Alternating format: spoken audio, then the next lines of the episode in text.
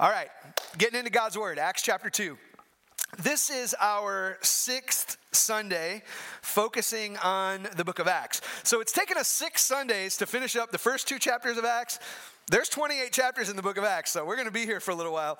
Um, but in chapters one and two, here's what's happened so far Jesus Christ has resurrected from death, he's appeared to his disciples, um, he's taught them for 40 days. Before he ascended and returned to heaven, he gave his disciples some instructions. He said, I want you to go and wait in Jerusalem for the coming of the Holy Spirit. And when you receive the Holy Spirit, you'll have power to be my witnesses. So the disciples, they did that. They went, they waited in Jerusalem. And on the day of Pentecost, the Holy Spirit came in power and filled the apostles, and supernatural things were happening. One of the supernatural effects of the power of the Holy Spirit coming on the disciples was that uh, they were preaching with boldness and, and power and courage. And one of the apostles that was preaching was Peter. If you've studied the scripture, you're familiar with Peter the apostle. And he's preaching uh, to these crowds of, of uh, Jews that were uh, came together for this uh, day of, of uh, Pentecost. And he's preaching, and, he, and part of his sermon in Acts 2 says that all these supernatural events you're seeing here on this day of Pentecost, this is all in fulfillment of the prophecies of Joel um, from hundreds of years ago, before the time of Christ. And he also says these things are being um, fulfilled in your midst. And then he tells these Jewish crowds basically, hey, you knew who Jesus Jesus was. He did signs and wonders among you. He, he was, you know, uh, God had his hand on him. And Peter essentially argues and says, Jews, Jesus was your Messiah that you've been waiting for. And he proves it to them by, by through his sermon. And the scripture says that some of them were cut to the heart because they knew that they had called for Jesus to be crucified. They had just called for the crucifixion of their, their long awaited Messiah. They were cut to the heart and they asked Peter, they said, What do we do? And Peter said, Repent repent. Turn from your ways. Have a change of mind that leads to a change of heart. So repent, believe in Jesus, be baptized for the forgiveness of your sins, and and, uh, and that's what happened, right? Three thousand people turned to the Lord that day and were baptized and were added to the church. And so, what was uh, you know we left off last week saying, hey, let's remember the basics of the Christian faith. It all starts with us being cut to the heart, where we recognize we are sinners. And every one of us in this room, none of us are perfect. We've all sinned and fallen short. And that God, in His love for us, has sent His Son Jesus to die on the cross to pay for our sins. And so when we start to understand Jesus didn't just die, He died for my sins. My sins are what He was paying for on the cross. It cuts you to the heart. And there's a turning that happens in you, a repentance, where you used to believe one thing and now you change your mind, you change your beliefs, which leads to a change of behavior, and you start to love the Lord and want to live for Him. You, you express your change of heart. The initial expression of that is through the act of baptism in water. And I'm excited to see some of you get baptized on Easter Sunday, and we're looking forward to that. But, you know, uh, that was the call for us. Have we repented? Believed and been baptized. That's where we left off. Well, Peter, again, as he preached, 3,000 souls were added to the church in one day, which is a huge, you know, a huge day of, of harvest of souls. Well, now that they had been added to the church, what did that mean? Right? What, what did that look like? How, how, how did the church function in the early days? Well, our text for today, Acts chapter 2, verse 42 through 47, gives us a glimpse of what happened in the early church. I just want to read verse 42 and then we'll jump into some things from there. Verse 42 says, And they, right, these are the new believers, 3,000 plus, they devoted themselves to the apostles' teaching and the fellowship, to the breaking of bread and the prayers. So, you see right here that these, this church full of new believers, man, they immediately devoted themselves to some things. That word uh, devoted in the original language, it means to constantly be busy with, right? Um, to be constantly engaged in. Like we live in a busy world today, don't we? Like, this is, we got a lot going on. Uh, but the early church found themselves constantly busy with these things. They were committed to some core foundational functions of the early church. Today, what we're going to see is we're going to see four foundational practices of the early church. We're going to see them in our six verses, verses 42 through 47. Um, as I teach through these, I just want to make some practical application and takeaways for us. And really, what I'm hoping happens is I hope that the Lord grows all of our passion and our devotion for the church that He loves, that He saved, that the Lord would grow our passion for the church. So let's look at this starting in verse 42. Four foundational practices of the early church. They were devoted to, first of all, learning the apostles' teaching together learning the apostles' teaching together. Verse 42 says they devoted themselves to what? The apostles' teaching. The word teaching in the original language is the word didache. It means uh, doctrine or body of instruction. Um, so you can imagine people like Peter and James and John and the early apostles, right? They're, they're preaching, they're teaching, they're verbally passing on what they had learned from Jesus. Eventually, you can imagine the, the believers would grow. There would be, you know, believers taking the message to other parts of the, of the world, little churches popping up in different regions and countries around the area. So eventually, the apostles can't be in more than one place at a time. So, in order to get their apostles' teaching to different churches in different regions, they couldn't always just communicate it verbally like like I'm doing with you now, they eventually had to write it down in letters. So either the apostles or their close associates would write down these letters and send them out to various churches in regions like Galatia and Rome and Thessalonica and other cities. And what did that result in? That ended up resulting in the letters that we now have in our New Testament in the Bible. The apostles' teaching.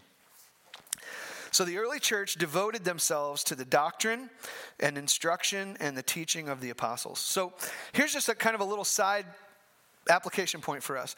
Um, we live in a culture right now where it is very kind of popular or kind of common for us to hear people say things like this Hey, you know, uh, man, I love Jesus, but I'm just, I'm not really into all that doctrine. I'm not really into all that stuff. And on, I'll just say this. On one hand, I actually sympathize with that statement. I understand it because, let's be honest, uh, it is really easy to get caught up in becoming kind of a theological egghead and knowing all the, all the information about the Bible, and along the way, your, your heart just grows cold towards Jesus.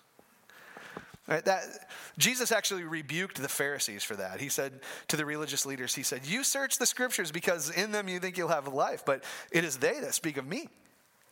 So don't miss Jesus in your study of Scripture, right? So I understand it on one hand, the whole sentiment of I'm not into doctrine, I'm just into Jesus. But here's the other, on the other hand, here's the challenge I would give to people is um, how else are you really going to know Jesus? Unless you study the teachings of Christ, unless you study the person of Christ, right? Um, if you really want to love and honor and obey Jesus, you need to know who he was. You need to know what he taught. You need to know what he cared about, what his will was. And so that's why we commit ourselves to doctrine. We can, right? We can and we should love both Jesus and his teachings. And that's uh, what we want to be as a church. So the early church, right, they were hungry for the apostles' doctrine. Oftentimes, I think churches uh, in our day and age, not necessarily our church, um, but churches in our day and age, we can be hungry for lots of other things. Hungry for um, experience uh, at our church services, or hungry for uh, entertaining stories or uh, hungry for um, community and, and, there's nothing wrong in and of those you know those things themselves but here's the thing we we will not know how to rightly apply and experience and live out God's word unless we actually rightly understand God's word. So we must teach the apostles' doctrine. We must be committed to being learners. I think that preachers and pastors like they they feed this problem. I think we have a lot of weak churches because pastors and leaders they they they don't emphasize the doctrinal teachings of the scripture, and I think we need to do that. Um, I think it was maybe. Uh, John Stott or Voddie Baucham or some preacher who said this. He said, uh, Sermonettes by preacherettes produce Christianettes. and I thought, on one hand, that is really true, and on the other hand, it's really sad. But I mostly lean towards the funny side. I think it's good. But the um, but it's true, right? That that uh, really if we want to be strong believers, if we actually want to follow Jesus wholeheartedly, we actually have to know what he taught and know what he said. And so the early church devoted themselves to the apostles' teaching. That was the f- first foundational practice of the church. You know, as a, as a church, what have we said? We want to be a church that knows Christ. How? Biblically. Right? We want to know him biblically through the truth of Scripture. Second foundational practice of the church that they were committed to meeting each other's needs together. So they didn't just learn the apostles' teaching together, they were committed to meeting each other's needs together. It says that they devoted themselves to the apostles' teaching and the fellowship. Now, fellowship is like a super churchy word, right?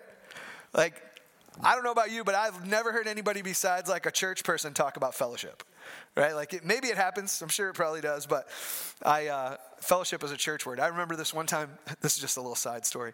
My dad, uh, I called my dad one time, and I was like, "What's going on, Dad?" And uh, he was like, "Well, you, your mom and I are in a fight." And uh, I was like, "Why are you whispering?" he's like, "I don't want your mom to hear."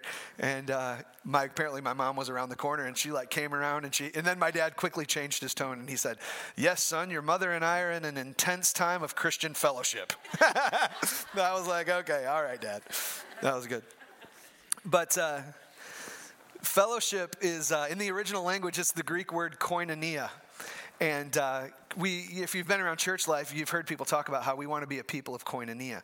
We want to have this type of, uh, con- the word koinonia means having in common, commonness or oneness. It's where we get our idea of community, common unity, people having unity around common things. And so, um, koinonia is, is one of the beautiful parts of the church. Um, there are, when you, it, it's why we emphasize the one another's of the New Testament. So when you read the New Testament epistles, you'll see all these instructions that have to do with doing certain things with or for one another. Love one another, forgive one another, honor one another, encourage one another, bear one another's burdens. Uh, encourage one another while it's called today. Serve one another in love. Spur one another on to love and good deeds. So the one another's of scripture give us this good picture of what it looks like to live out koinonia fellowship. And the early church was devoted to living that out.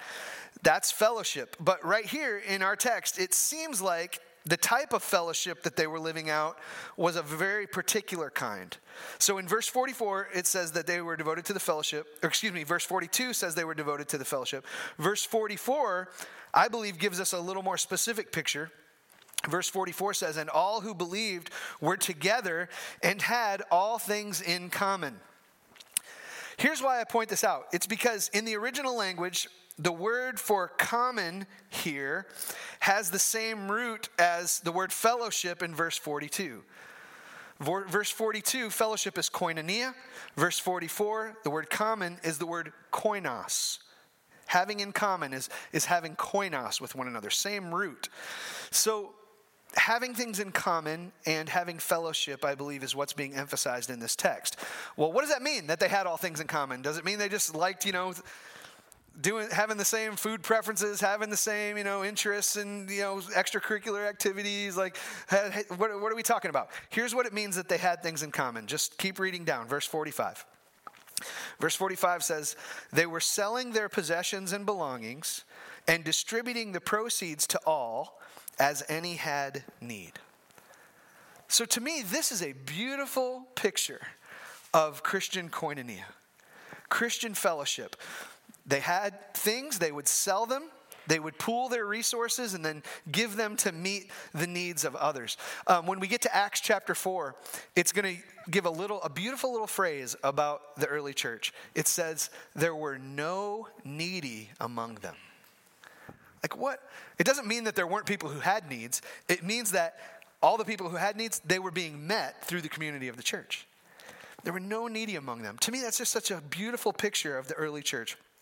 I, uh, I um, always get a, little funny because when we read this in Acts 2, and then especially when we get into Acts 4, uh, inevitably some people are like, wait, they sold everything they had. They didn't consider their things their own. They just gave it. That sounds a little bit like socialism. Right? Everybody gets a little uptight about it. So we'll address that in a few weeks. Um, not today. Um, in all seriousness, I'm going to be I'm to be out of town in like a month, and uh, Jeff Van Scoy is going to preach on this text in Acts four that really gets into it. So I love to hand off tough texts to guys who are preaching for the first few times. So there we go. Um, But I do want I do want to say this. That what do we see here in this text? We see the church really they didn't really hold tightly to their stuff. They had open hands. They were willing to let go of their resources and to help others who had need. And I, I think it's such a beautiful picture of the church. And I just want to say this to my UBC family UBC is commendable in this area. Um, I've been uh, this past week makes four years I've been at UBC as my church, and uh, so thankful. But I can't remember a time where a legitimate need has come to the attention of the church, and that that need has gone unmet. Like maybe it's happened. I know that we're not, you know, sinless people here, but it is a commendable part. I love our deacons. I love that our deacons care intentionally for our members and want to reach out and, and make sure people's needs are cared for. Uh, I think it's a beautiful part of what God's doing here. So let's keep it going and let's serve and love one another. We want to be a church that makes Christ known resourcefully, using our resources to make him known. Um, they met each other's needs. That was the second foundational practice of the church. Here's the third foundational practice of the church, and it was this it was that they were sharing meals and opening their homes together sharing their meals and opening their homes together. Verse 42 says they devoted themselves to the apostles' teaching and to the fellowship, to the breaking of bread. Right, to the breaking of bread. Now, when you read about the breaking of bread in Scripture, you read about it in numerous places. It talks about the breaking of bread. Sometimes it refers to the breaking of bread um, in the Lord's Supper. Uh, and so you have references to the breaking of the loaf of bread and, and that type of thing. Um, and it, that could be what they have in mind here in Acts 2.42, but I, I think it's something different. I think it's um, the actual sharing of a meal. And here's why I believe that. It's because if you just look down in our context down here to verse 46, in verse 46, it says that day by day, attending the temple together, right? So we know that these early believers would go to the temple, large groups of them, listening to the apostles' teaching there, very likely. It says they attended the temple together and they were breaking bread in their homes and they received their food with glad and generous hearts. So it seems to me that the breaking of bread here took place in their homes it seems that it had to do with gladly receiving food, you know, generously sharing it with one another. And I think that goes beyond taking a, a little piece of bread or a small cup of juice uh, in the act of the Lord's Supper. It seems like this was more of a, a full meal. Um, the scriptures seem to emphasize this, uh, this the value of sharing meals together. So when you when you read the Old Testament, what do you see? The Old Testament Israelites, man, they got together all the time for festivals and feasts. Right? It always happened. You read in the New Testament, you see that Jesus often reclined at table and had meals with people. You see that Jesus revealed himself in Luke 24 through the breaking of bread and the eating of food with people. He revealed himself that way. Um, the book of Jude actually talks about how the church came together for something called a love feast. And so, uh, you know, that was part of their rhythms of life. And so um, the scripture seems to emphasize this simple practice of believers coming together, opening their homes, and sharing a meal together. And so, what do we know about Christians, man? Christians love to eat, right? Some of you guys are thinking about lunch right now, right? Um, but, you know, we're all going to eat meals. When, why not just eat them together sometimes? You know, like we're to do this. I, I, all the kind of sarcasm and joking aside, like, isn't, I don't know about you, but at least with me, it seems like something special happens over the table together. Uh, there's a, a letting down of a guard, there's more of a conversation, opening up your heart. Walls get taken down. It's why when, you know, you ask somebody out on your first date, let's go get dinner. You actually, you know, want to get to know each other. It's why when you have new employees at work, right? We're going to lunch. You want to come with us? Um, it's why when we have special occasions in our family, right, we do that around a meal. Rachel and I had dinner three times this week with families from our church. It was great. Like we got to, uh, you know, just get to know people in an unrushed, open-hearted manner, and it, it was great. Uh, appreciate our senior adult ministry last night having the big spaghetti dinner with awesome meatballs here at the church, um, and uh, it was it was awesome. But I just think about this. Like we've hosted groups in our home, small groups in our home for many years now, and there's just something intangible that allows you to relationally connect when you set aside that time to eat a meal or share a dessert together without a whole lot of agenda or content. It's just, you just connect, and it's better that way. So, sharing a meal, opening up our table, it often breaks down these walls and deepens our relationship. And the early church was devoted to that breaking of bread and sharing meals in their homes together. That's the third foundational practice of the church. It helps deepen the relationships. And what do we want to be? We want to be a church that knows Christ relationally, that we, as in relationships together, we come uh, to know Christ better when we are truly uh, connected to each other. Well, here's the last foundation, uh, foundational practice of the church that we see in our text, is that they were praying and praising God together. They were praying and praising God together. Verse 42 says they devoted themselves to the apostles' teaching and the fellowship, to the breaking of bread and the prayers. All right, so they were they were always praying together. As we go through the book of Acts, you're just going to see early church, man, they just gathered for prayer all the time, over and over again. Such an emphasis in the book of Acts on the early church, um, you know, really being committed to prayer. They didn't just add it on in their church services as a kind of a formality for the beginning and the end. It, it was a part, it seems to be very much a part of what their life was about, right? The disciples, what did they ask Jesus? They said, Lord Jesus, teach us to pray. And then Jesus taught them the, the Lord's Prayer. Over and over in the epistles, what's the instruction? Pray without ceasing. Devote yourself to prayer. Be constant in prayer throughout the epistle, throughout the epistles. So the early church were committed to praying together.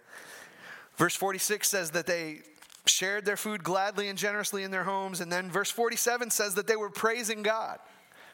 They were praising God. So don't just skip past that, right? Because really the praise of God's name is, is really what this is all about. Like that they cry that, that the worship and praise and the honor of God, it's in the center of everything they're doing. Um, as they learn the apostles' teaching, they're praising God. As they met one another's needs and gave generously of their resources, they're praising God. As they broke bread and opened their homes and built relationships, they're praising God. As they're praying together, they're praising God. And it's praise and worship that's in the middle of their entire ministry. And I have to say, church family, like, I hope that that's us. Like, we can be so busy doing Bible study and prayer and groups and missions and outreach and all these other things, but if the worship of God is not at the center of it all, we are off target. Right? So praising God worshipfully is the type of church that we want to be. It seems to be at the center of the early church's ministry as well. Now, these verses don't just they don't just show us the foundational practices of the church, they also show us what God did. The results of what he was doing. Uh, verse 46 that says that they were praising God and having favor with all the people. Right? Like, what isn't that a what another wonderful description of the early church, man? They had favor with all the people. Would that the Lord would make it that way for us. That that we would be known as, as being faithful friends good friends, that we would be known as being helpful, loving, pleasant, enjoyable neighbors, you know? That, that are, we would be known for being trustworthy, responsible, honest employees and employers. That, that people would really, whether they're Christians or not, that they would look at the people of God, put, look at the people of UBC, and they would say, you know, I like those people. I'm glad they're here. I'm glad they're in our community. I'm glad they're in my life. Verse 47 says uh, that the Lord added to their number day by day those who were being saved.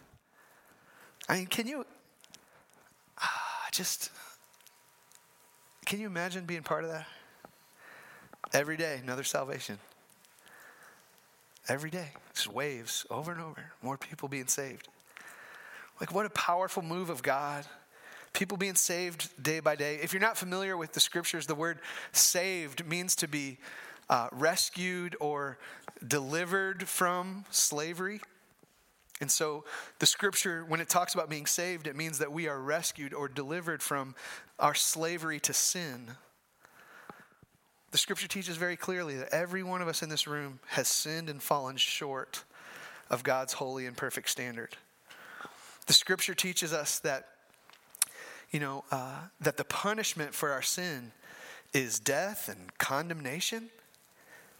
So none of us want to have eternal death and eternal condemnation on us. We, we want that to be forgiven and we want to be separated from that. So the scripture teaches us that the way for our forgiveness, the way to, for us to be saved or freed from the bondage and the trap of sin is that if we will repent of our sin and believe upon the Lord Jesus Christ, we will be saved. So, if you want to be saved, you must repent of your sin, believe upon the Lord Jesus Christ. Don't believe that He just died on a cross. You understand He died to pay for your sin. And He didn't just stay dead. You believe that he, God raised Him from the, from the dead three days later, overcoming the, the, uh, the power of death, which, or the power of sin, which is death. He overcame that in His resurrection. And those who repent of their sin and believe upon the Lord Jesus Christ, they will be saved. And this is this is a salvation that the Lord brings. What does it say in our text, verse 47? That the Lord added to their number. People didn't save themselves. You don't save yourself. I don't save myself. Christians don't save other people, right? The Lord saves people.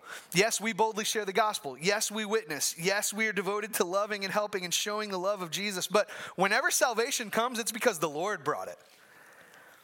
So, as the old saying goes, Jesus saves. Right? Jesus saves. He's going to build his church. The gates of hell won't prevail. He's going to save to the uttermost those who draw near to him through faith. All who call upon the name of the Lord, will be saved. He saves them. So, what's the first big takeaway for us? Three takeaways for us. Here's the first one.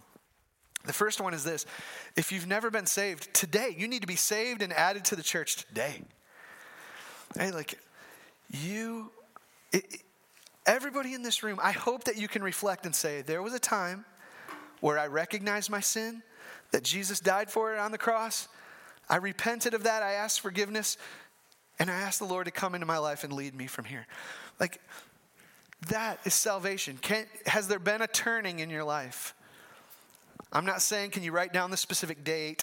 I'm not saying, you know, those types of things. I'm just saying, as you look back, has there been a turning from sin and a turning to Jesus? Anyone who calls upon the name of the Lord will be saved. And he'll save you today if you turn to him. He'll add you to the church. Until you're saved, you're, you might attend church, but you're not really part of the church family. To those who believed in Christ's name, the scripture says God gave them the right to become the children of God. So when you believe in Jesus, you become part of the family of God. There's no such thing as a, as a Christian who's truly saved and not part of the church. If you are saved, you are part of the church. Some people might live outside of the fellowship of the church. They may be living with sin in their heart toward the church, but you're part of the church. You're stuck with me and I'm stuck with you, right? We're in together.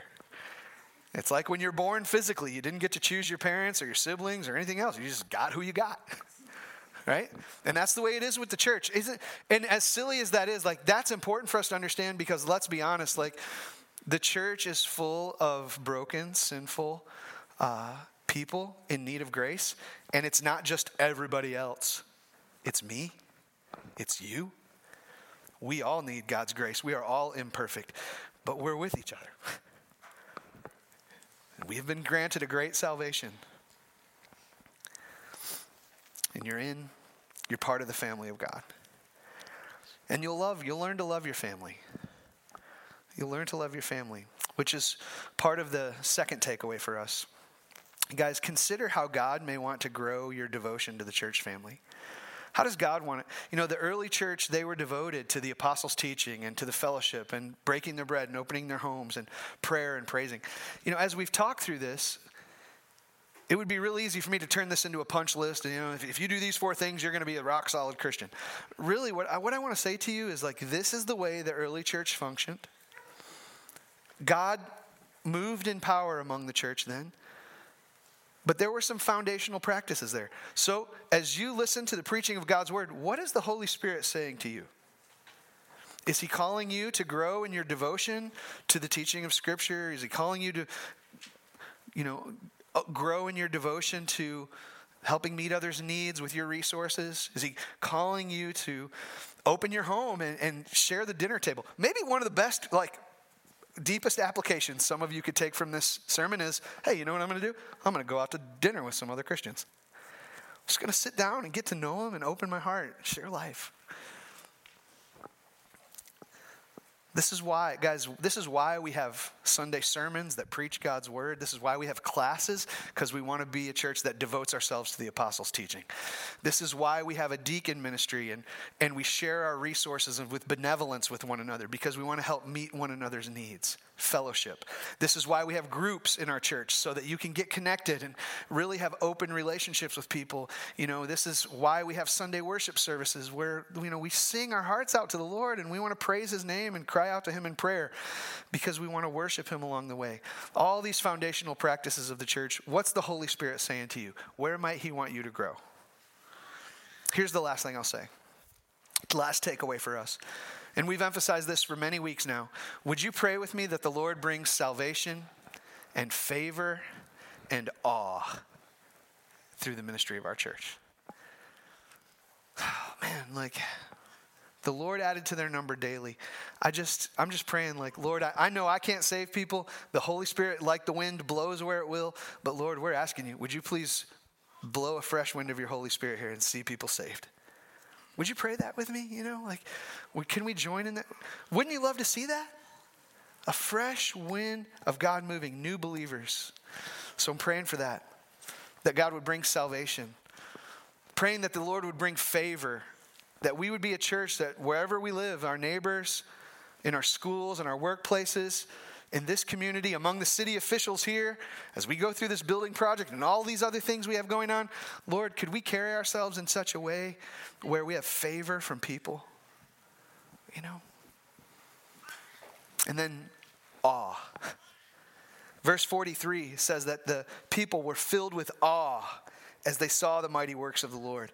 And, and uh, guys, this is, this is really what it's all about that people would stand in awe of what God can do that he can change a life, that he can use a ministry to impact other people's lives, that people would see the mighty work of God and they would just stand in awe. You know, that's what worship really is. Worship is sensing the weight of God's glory. We would just stand in awe, marvel, oh God, you are great and I am not. That we would marvel at the wonder of the gospel of Jesus Christ that saves sinners like you and me. And that's what we want. We want people to stand in awe of God. So may the Lord grow our passion and our devotion for the church.